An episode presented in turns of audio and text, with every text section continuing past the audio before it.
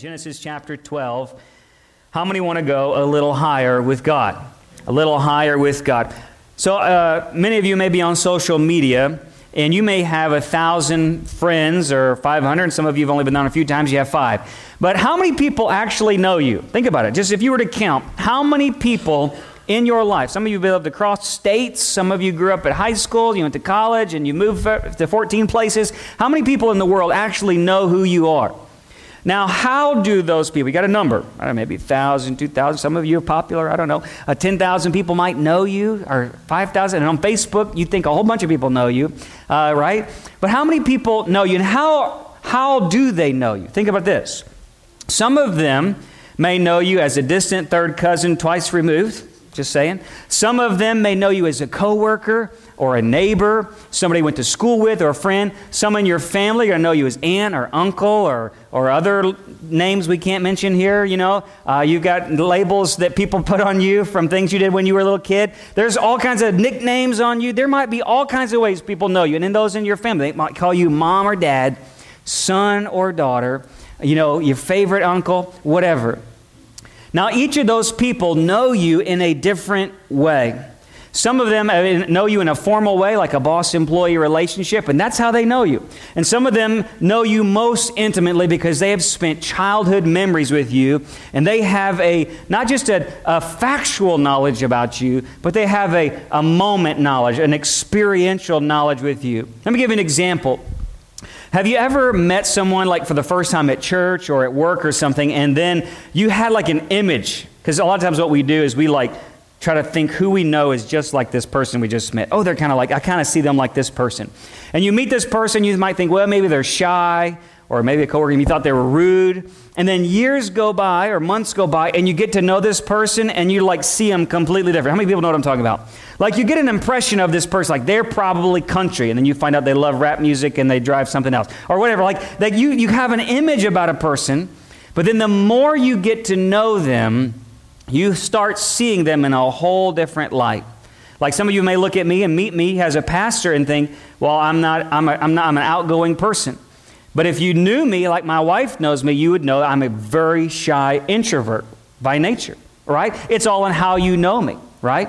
And that's how we are sometimes with God.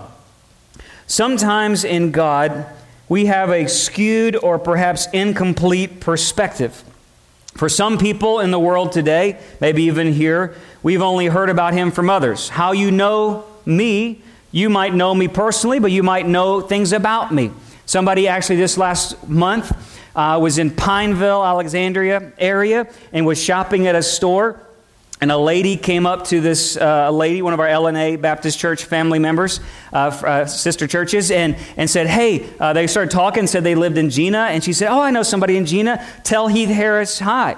And then she told that person their name. And then so the other day, I happened to run into this person said, Hey, so and so, when I was at Marshall shopping at the clothing aisle, said to tell you hi. And I said, What's their name? And they told me their name. I'm like, I have never met that person in my entire life, but you can tell them hi for me because I have no clue, still today, have no clue who this person is, but they seem to know me somehow from being a pastor in Jena.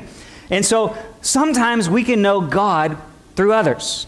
Sometimes we can know facts about Him. Sometimes we have an incomplete view. Sometimes we've uh, only met Him a few times. And we've learned to know Him through religion. Sometimes we can have a cold and formal relationship with him. Maybe be like meeting the Queen of England. It'd just be some formal, awkward thing, and we know who they are, but it's not intimate. And some of us treat him more like a third cousin that we only see on the holidays. We come and see God on Easter and Christmas. That's when I see my third cousins. Easter and Christmas and Thanksgiving and special days or a funeral. And that's about the only time we see him, and we know him like a third cousin. Just be honest, right? It's okay. Y'all can lighten up. How do you know God? How do you know Him? You know, I'm growing in this walk with Him, and I am learning that there is more of God to know than I know. I'm learning there is more of God to experience than I have experienced. And that this journey of knowing God, I learn a little bit every year, every day. I can see Him a little higher every time I look at Him. Every time I come to see something in Scripture, I can see him a little higher. Every time I experience in Him in a prayer meeting or in an altar service or in worship in my car, whether it be on my lawnmower or here at an altar like today, I sense Him a little more. I get to know Him a little more. That this relationship with Him is both knowledge based, but it's also experiential. That knowing God, I can know facts about a person, but the more moments I spend with that person, the more I truly get to know them.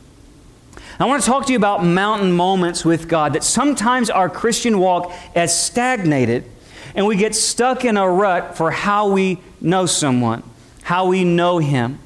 And there are journeys in, in Abraham's life, mountain moments in Abraham's life, and we're going to look at just a few here this morning, where each time God showed up, Abraham got to know God a little higher. Look with me in Genesis chapter 12, verse 1.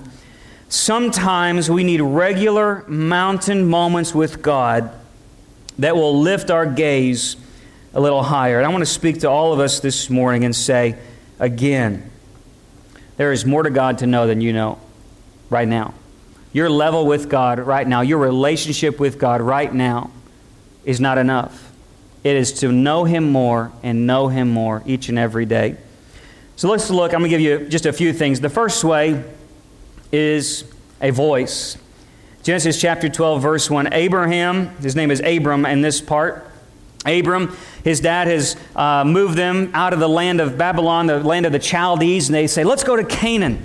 And they make it to a place called Haran, and, and his dad dies. And one day, a voice came to Abram. And look what it says. It says, Now the Lord, that Lord there is translated Yahweh, the Lord Yahweh said to Abram, Go forth from your country to your relatives and from your father's house to the land I'll show you. I'll make you a great nation. I'll bless you. I'll make your name great. And you'll be called a blessing. Everybody say blessing. I'll bless those who bless you and curse those who will curse you. And in the families of the earth will be blessed through you. So Abram went forth as the Lord Yahweh had spoken to him, and Lot went with him, and he was 75 years old when he departed from Haran. Abraham, Abram didn't know God. He didn't know the Lord. In fact, Abram was from a pagan area. He had only seen God be used and talked about in Babylon, in the land of the Chaldees, in a pagan way. And the main way people knew God there was through calling him El, E L, El, meaning God of a mountain or God on the mountain. That's where they often went to sacrifice and make mountain moments with God. They'd go up to a mountain because they thought that's closer to God, right? And they'd make a sacrifice there. And Abraham grew up this way, and there was no Bible, there's no law, there's no priesthood, there's no Jews, there's no Israel. That's all, this is all way before that. And God finds a man named Abram, and he says, he speaks to him. Doesn't say he said anything about his name, doesn't say he told him how to go to church or what to do. He just said, and the Lord, look at this, the Lord Yahweh said. Yeah, has God ever spoken to you before? God ever spoken to you? And then some of you are like, oh, I'm not going to raise my hand because I'll be crazy. No. Sometimes God can speak in like a feeling. You ever heard pastors? I had a feeling, or the Lord led me. Ever people say that before? Like, what in the world are you talking about? How does God lead you? Sometimes God can just start off, our relationship with God can come, sometimes just begin with, I felt a drawing to go to church. I had a feeling that I needed to get right with God. I had, a, I had some kind of something come over. How many people know I'm talking about? Something just come over you that I need to, I need to get my life right. I don't know what it was. And probably, in my opinion, I think Abraham kind of, st- Abram started off this way. He had a dream to go to Canaan and it didn't happen. And one day he wakes up and he had this sense that God had spoken to him and he had a very clear sense that God was going to use him to do something great. And they said, Woman, no, that's what he said. Sarah, honey, dear baby, let's get our stuff together and let's go. Let's finish this journey that we set off on. And he went. Now, if your Christianity just stays here, were you led by impressions and you led by feelings and some sense of God? It's going to get real easy along the way to get discouraged. And you might just think that voice one day, it just becomes a distant echo. And so many times our Christianity is just led by feelings and impressions and, and um, movements, and, and it's there. And why? It, it could get halfway there, and Sarah could be like, Abraham, Abram, are you sure? You sure this is really what God said? You sure that we're supposed to be going this way? I think you ate some pizza too late at night or something. We need to go back to where we know things. And life is that way. Sometimes our Christianity is so surface based, focusing on our feelings and our impressions and, and what we thought God said, and we don't really know Him yet. But it can begin there. It can begin there. Abraham, maybe you were mistaken. Maybe God didn't speak to you. But here's what Abraham did Abraham began to keep making steps towards God. Because, see, this is a journey. Christianity is a journey of getting to know God more and more each day. And so Abram started with a voice. He followed this feeling beyond his discouragements, beyond the questions, beyond the doubts. I love what Warren Wiersbe says. He says, If your feet are going, your faith is growing. If your feet are going, your faith is growing. And it starts with a voice. And maybe that's where you're at today, but I'm going to challenge you take your Christianity a little higher. The next is a revelation. Look, look down in Genesis 12, verse 6. We're going to go quick, so stay with me. Genesis 12, verse 6, a revelation. A revelation. Abram gets into the land of Canaan. He passed through the land, verse 6 says, as far as the side of Shechem, the oak of Moreh. And now the Canaanites were in the land then. Now look what it said. At first it said, the Lord said, watch this. The Lord appeared. Watch this. The Lord appeared to Abram and said, To your descendants I'll give this land. And there, what did he do? He built an altar to the Lord, and the Lord had appeared. Everybody say appeared. First, he just heard a voice that said something to him. Next, he had an appearance. The Lord appeared to him. And he proceeded to the mountain east of Bethel, he pitched his tent on Bethel on the west and Ai on the east, and there he built an altar to the Lord. And what did he do? He called upon the name of the Lord. And that word Lord there is translated Yahweh. He called upon the name of Yahweh. Now, now Abram didn't really still know yet but can you imagine the Lord appearing? I don't know what that appearance looked like. I don't know how he, the Lord appeared to him. But even then, Abram still didn't recognize the Lord as all that he would be. But he knew this voice had drawn him, and now he had an appearance or uh, some sign of God, some symbol of God, some revelation of God. And what did he do? He made a place of remembrance, a place of sacrifice. And this place is between Bethel and Ai, and it's so very important because this place would be a bedrock moment in Abram's life. Years later, when he got in trouble in Egypt, this place would be a place he'd come back to, and he would call upon the name of the Lord again. And I think he did it several times in his life. And you and I, that we need mountain moments with God that not only have we felt the feeling and followed the voice, but there become a, some revelation of God that, yeah, I kind of, I get God more now. I see Him more clearly today than I did before. And you make an altar moment, a place of remembrance between Ai and, and, on the, on the, and Bethel. And He says, this is a place where I can come back to in my life and remember that God appeared to me. You ever had moments like that in your life? Can you go back to altar moments where you press through with God and you prayed there, or you got saved, or you received the baptism of the Spirit, or God healed you? And in a moment of difficulty and trial, when you get wayward in your life, you can come to this place and say, That's where God showed up in my life. How many people have moments like that? In a moment of trial and tribulation, you can close your eyes and say, That was a moment in my life where I saw God show up in my life.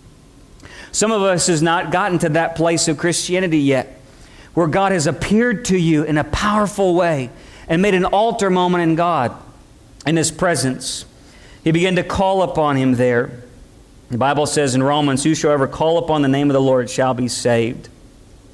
But here's the catch we still only worship what we know. Abraham had only had two moments with God and he worshiped in the worship that he knew how to worship. He only worshiped in what he knew. You can come into Christianity today, and you don't have to know the doctrine of justification and sanctification. You don't have to know the Holy Communion, and you don't have to know the details of how to get water baptized and what passages it is or whatever. You know what? When you begin to call upon God, guess what? How good God is? He shows up exactly where you are. Abraham didn't have doctrine, he didn't have denomination, he didn't have a systematic theology, he didn't have a program or a pamphlet or a welcome brochure. He didn't have lights and sound and a worship team. He just knew that God appeared to him. He made a place of sacrifice in his life. This is a mountain moment, and God just showed up and met him there. and made a defining moment. Do not forget this place.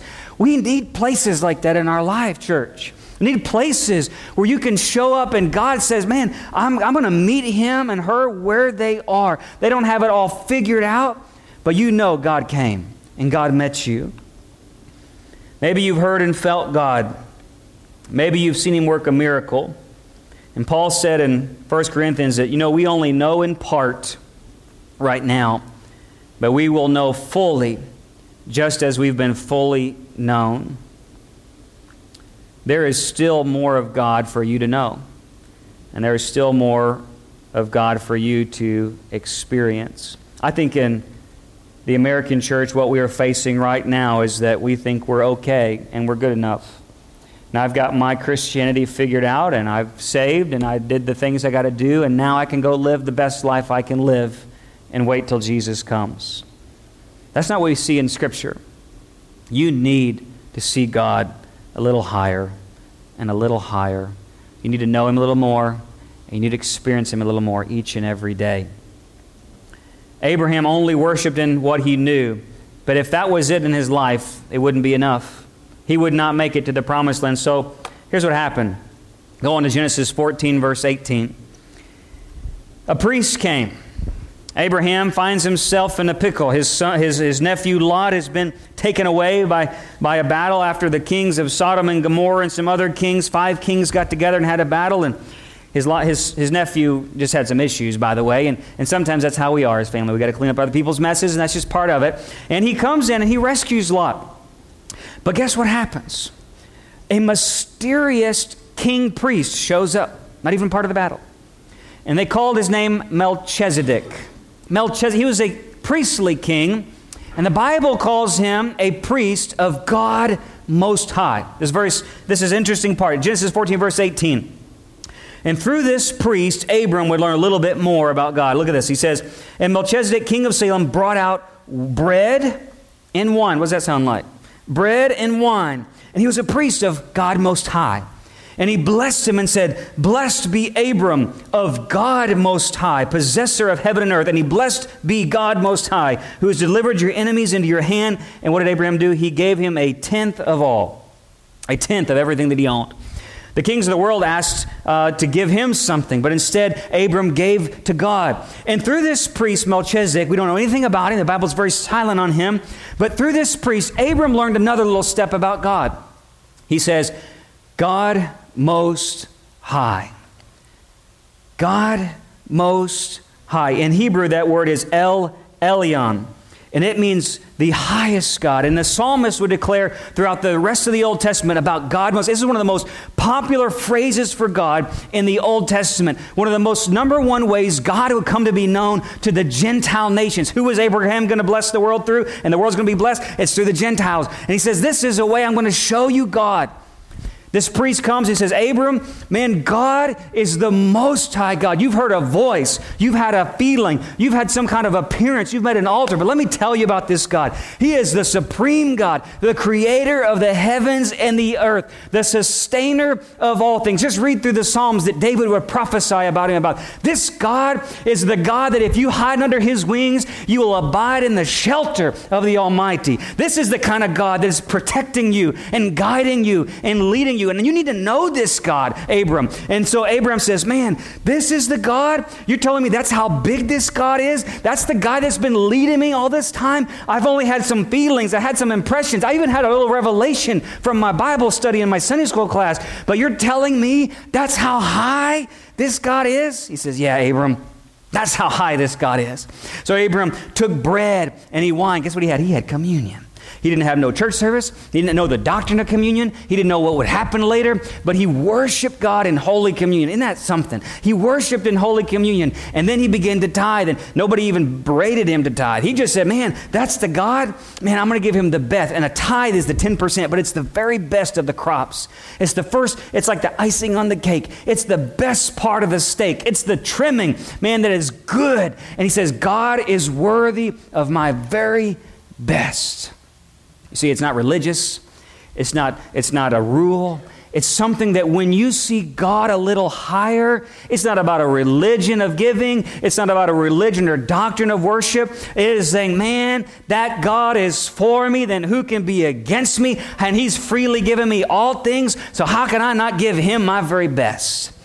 In that verse, there's a word in there that actually says, Abraham swore. He swore to the Most High. You know what that means in the Hebrew? It means lifted up his hands.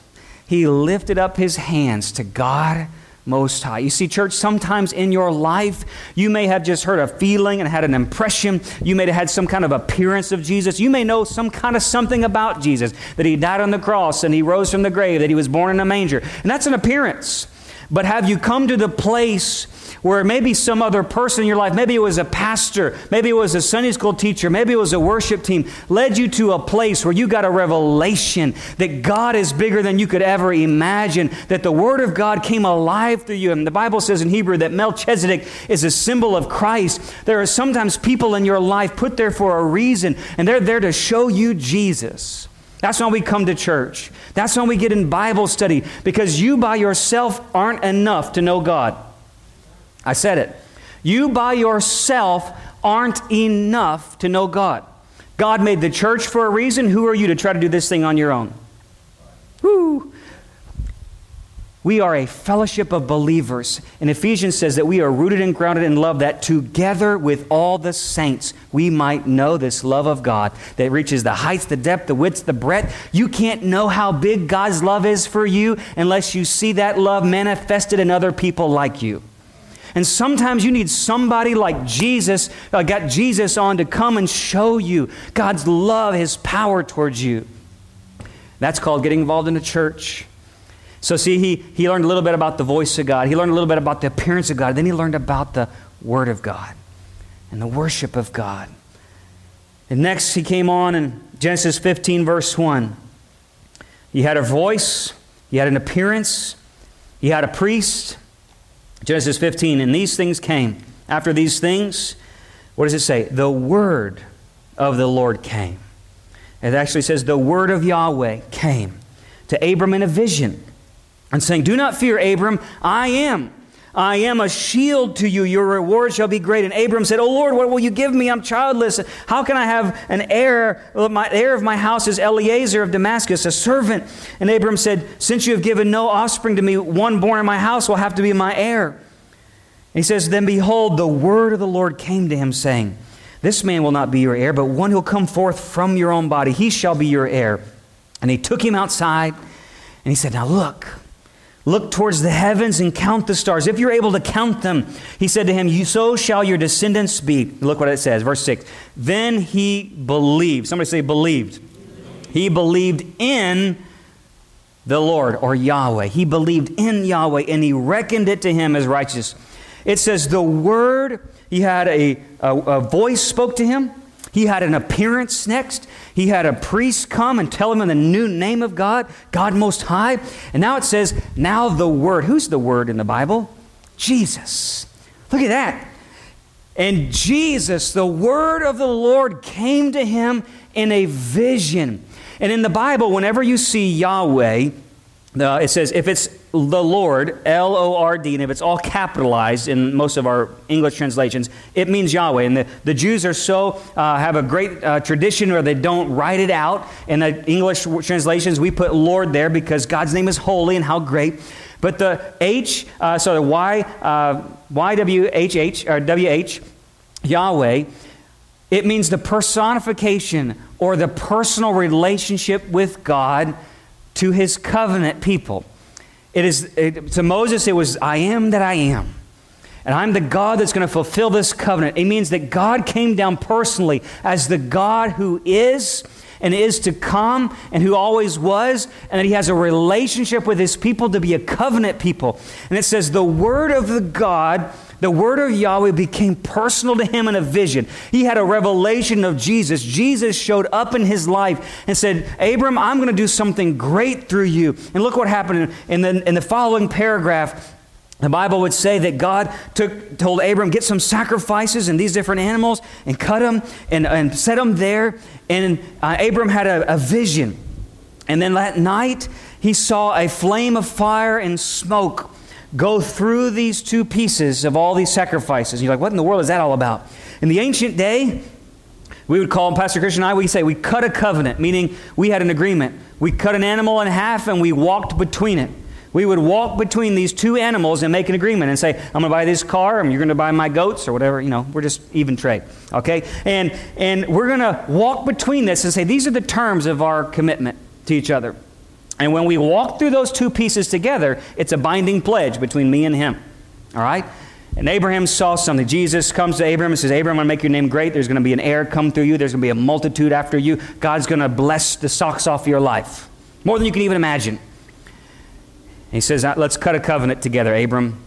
But he made Abraham stay over here. And the Bible says that God Himself walked through the two pieces by Himself. Some would even say that it was Jesus and God. And God made a covenant to himself that he would bless the whole world through this man, Abram. And it wouldn't matter how many times Abram fell and failed. It wouldn't matter what would happen or not happen. That God promised that He would save the world through a man like this. And that He would raise up. And God promised to Himself that it wasn't about the works that Abraham would do, but it was what God was going to do through his life. And you see, this is the moment that's so important for you and for me. That there comes a time in your life when you've got to stop trying to figure it out how to be good enough to be a Christian. You get to a point where you start to just believe. It says that Abraham believed in the Lord. He didn't just believe about the Lord. He didn't just believe what a pastor, that priest Melchizedek said. He didn't just trust in a feeling anymore. But when Jesus became personal in his life and showed up in the middle of the night and said, Abram, I promise to myself that I'm going to save you and bless you. And it said that Abram believed in the personhood of a covenant God who became personal, that he was the great I am that I am, and that he would promise to himself that it's not by works lest we should boast, but it's by grace through faith. When you get to the moment in your life where you have Jesus show up in your life and you realize there's nothing I could ever do to add to what this guy did on the cross, that's called salvation. That's called salvation. It means trusting and leaning all your weight onto the work of God. God said, Abram, I covenant to myself to do what I've told you. When Jesus died on the cross, that was the same moment again that God was promising and fulfilling that promise to himself that he would save the world and make a generation of people who could call on the Lord by faith, just like this man Abraham did. That mount today is called Mount Calvary. And that's where you and I also have to believe in the Lord. Isn't that something? Believe in. Don't believe about the Lord. Believe in the Lord, in who He is. You see, you know somebody and you know about somebody, but do you believe in that person? That's a whole other level. I know you, I know about you, but for me to trust in you, to watch my kids, it's a whole other level. To give you my bank account PIN number, I better believe in you, not just know about you and for you and for me. Maybe your Christianity has so much been about God and about what pastors have said and about appearances, but have you believed in Him and trusted in Him? Next will be a sign. Stay with me. Genesis 17.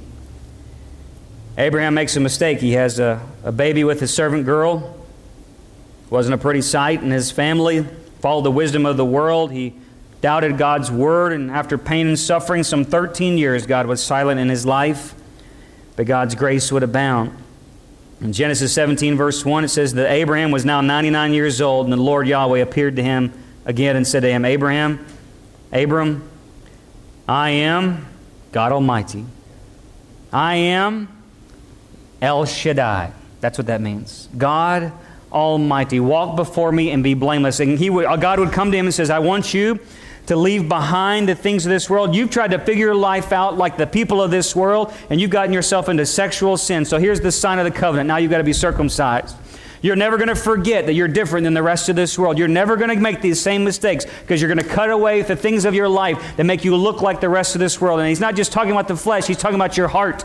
You're not just going to be like the rest of this world. There's going to be a sign that you are a different and a peculiar people. You are a royal priesthood, he would say to his descendants, a holy nation, a people for God's possession. I want to make you different, Abraham. I want you to stand out against the rest. He says, I am El Shaddai. You've known me by one name, God Almighty, El Elyon, but I'm telling you now, you're going to see me in another way. I'm going to show you that I'm God Almighty. You think things that I'm wanting to do through your life are impossible. I am the God of the impossible. It's not just probable with me, it's going to happen. If I say it, then that's what I say. And so, Abram, I want you to start trusting me with who I say I am. I am God Almighty El Shaddai. If you've got a question about who I am, I'm here to show you. Let me tell you what I'm going to do to you, Abram. I'm going to change your name. You are Abram, which means exalted father. I'm going to make your name Abraham, father of a multitude. So every day when you get up, Abram, you're going to look in the mirror and say, I am Abraham. I'm not that person that I once was because God Almighty has saved my soul. El Shaddai is the God of the impossible. When I was headed to a devil's hell and destruction, God lifted me up out of the miry clay, set my feet on a rock. I'm not going to be moved nor shaken. If God is on my side, who can be against me? I am El Shaddai's kid. I am Abraham, father of the impossible multitude that God's going to bless me with. I've never seen it. I don't understand it. I don't get it. But God said it, and that settles it. El Shaddai. He gave him a reminder of who he is and who Abraham was called to be. You see, there are moments when you forget who God is. You come to places when you haven't seen God a little higher. It's been a long time since you've met a moment with God, had a moment with God. It's been a little while since you felt His touch, since you had a revelation of how good He is. And you get yourself into trouble. You start doubting Does God love me? Is He here? Is this going to happen? What's going on, God? Why me? What you going to do? You need a reminder, a little higher view. To say, God, you're Almighty God and I'm willing to circumcise my heart to be near to you. See, some of our Christianity has stayed settled, and we're no longer willing to cut things away from our life. Why? Because you failed to see El Shaddai. This guy is almighty. Impossible, improbable things happen with this guy. If I'm in him and he's for me, and he's made me a new creation, and I am who I am in Christ, I will cut everything out of this world so I can live in the promise that God has for me. Why are you dealing with stuff you shouldn't be dealing with? Because you haven't had a bigger view of God. He hasn't been worth it. So you settle in the muck. I can play around with this. I can be like the world. But if you could just see what God wants to do in your life and what He can do, you'll be like, man, this ain't worth it. I'm El Shaddai's kid. God Almighty. Lastly, is this. Now, Abraham is 113, thereabout. The Bible says God would test him. Now, this has been almost a hundred year journey Abraham has been on of knowing God. Something. He says, Now, Abram, I've given you a son, Isaac, the son of promise, the son you love, by the way. Man, he goes to ball games. Love, this is the boy. He's going to be all it. This man is going to be an all star. He's my everything. You should see all the pictures I have of him on Facebook. It's just Isaac, Isaac, Isaac, Isaac, Isaac, Isaac, Isaac, Isaac, Isaac. Isaac. I mean, this is my man. This is the kid that I'm going to be blessed. This is the blessing of God. God's blessing on my life. Man, look at my blessing. Take your son you love, that blessing, kill him, sacrifice him on the altar. Go to a land I'm going to show you. Go to the mountain, Mount Moriah, I'm going to show you. The Bible says that the next morning he got up early, saddled his donkey, got his servants, got his boy, headed out. In three days, note that, three days. Three days later, they found it. Put the burden on his son Isaac. The two walked up that hill together. And Abraham had a prophecy. He didn't know what he was doing. He prophesied that God would provide a lamb and that God would provide the sacrifice. And Hebrews says that Abraham reckoned that if even if he had to kill his son, God could raise him up again. He didn't know what he was thinking there either. He just knew this God. He knew if God said it, there's got to be a way this is going to work out because I know now His Word. I get it. I don't understand. I don't have to know all the answers. I just trust this guy because I've been on this journey, seeing him a little higher, little higher, little higher. And now there's nothing you could say to get my mind off of how much I trust this guy. And I know he loves me. I know he's got everything for me. I've believed his, his word has become alive to me. I've believed in this guy. I've seen Jesus in my life manifested. And now I know him. So he gets to that place. He pulls out the knife, and you know the story. An angel comes and says, Abram, Abraham, rather. Abraham, put the knife down. Now I know you fear the Lord. Why is that important? He feared the Lord more than he loved his son. Meaning what? He trusted more in the blesser than in the blessing. He trusted not in the things that God had gave him, but the God that gave it to him. Sometimes we get so attached to the things that God, we want a good life, God. And if that good life ever gets taken away from you, then you doubt God. Why? That's on purpose, because God wants you to get your faith back on Him, not on what He's given you. Oh, I lost my job, God. I can't believe you let this happen to me. Was your trust in your job or in God that gave you the job? Was your trust in your health when you get sick? Oh, God, I can't believe I'm sick. What you doing to me, Lord? Was it trust in the sickness and your health, or was it trust in the healer who's your provider? Who's your trust? Who's your faith built on? God was testing him.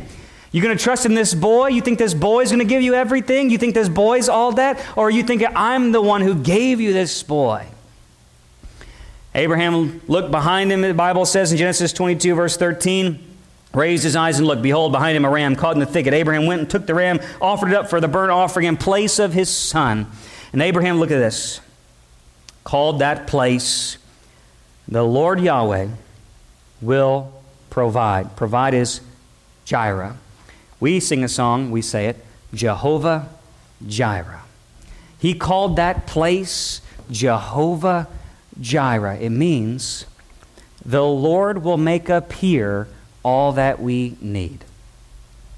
Abraham did not know then, but we would learn years later that God Himself would provide that true heir through the lineage of Abraham, the true son that we all needed, Jesus Christ, that the burden would be placed on that son, that the Father God and Jesus the Son would walk up that same hill, Mount Moriah, which is where Calvary is today. They would two and two walk up that hill together, make a pact together because they cut that, that covenant together themselves, that they would together walk that road together, bear that burden on themselves to save a sinful, lost mankind who'd only maybe just follow a voice place or a feeling, never knew God living in Babylon's temple. And they said, We will die for these people, and the Lord would provide everything we needed because He is Jehovah Jireh.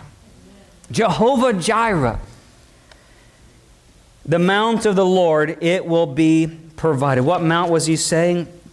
On a hill called Calvary. On a mount, it would be provided. Everything that you and I could ever need. Do you trust in the Lord or in the blessings of this Christian life? Do you trust in Him for everything you could ever need? That He is the Lord your provider. How do you know Him today? How do you see Him? The Bible says that Jesus would come, the Word of God in flesh and he would make full explanation of God to us. But some of us have only known God through facts. Some of us have only known God through feelings. Some of us have only known God through religious things like worship services like today. Some of you have only known God through what a pastor has preached at you. And very few people, I think, in the world today have actually had a relationship that's personal that's intimate, that's effective, that is a lifelong journey of seeing God a little higher each and every day. You see, because it's one thing to know something about someone, it's another thing to have regular life moments with them. How do you know God? I promise you that is if you just take steps of faith like Abram, God's going to show up exactly where you are each and every time because you're walking by faith. God loves people who just take steps of faith walking towards Him.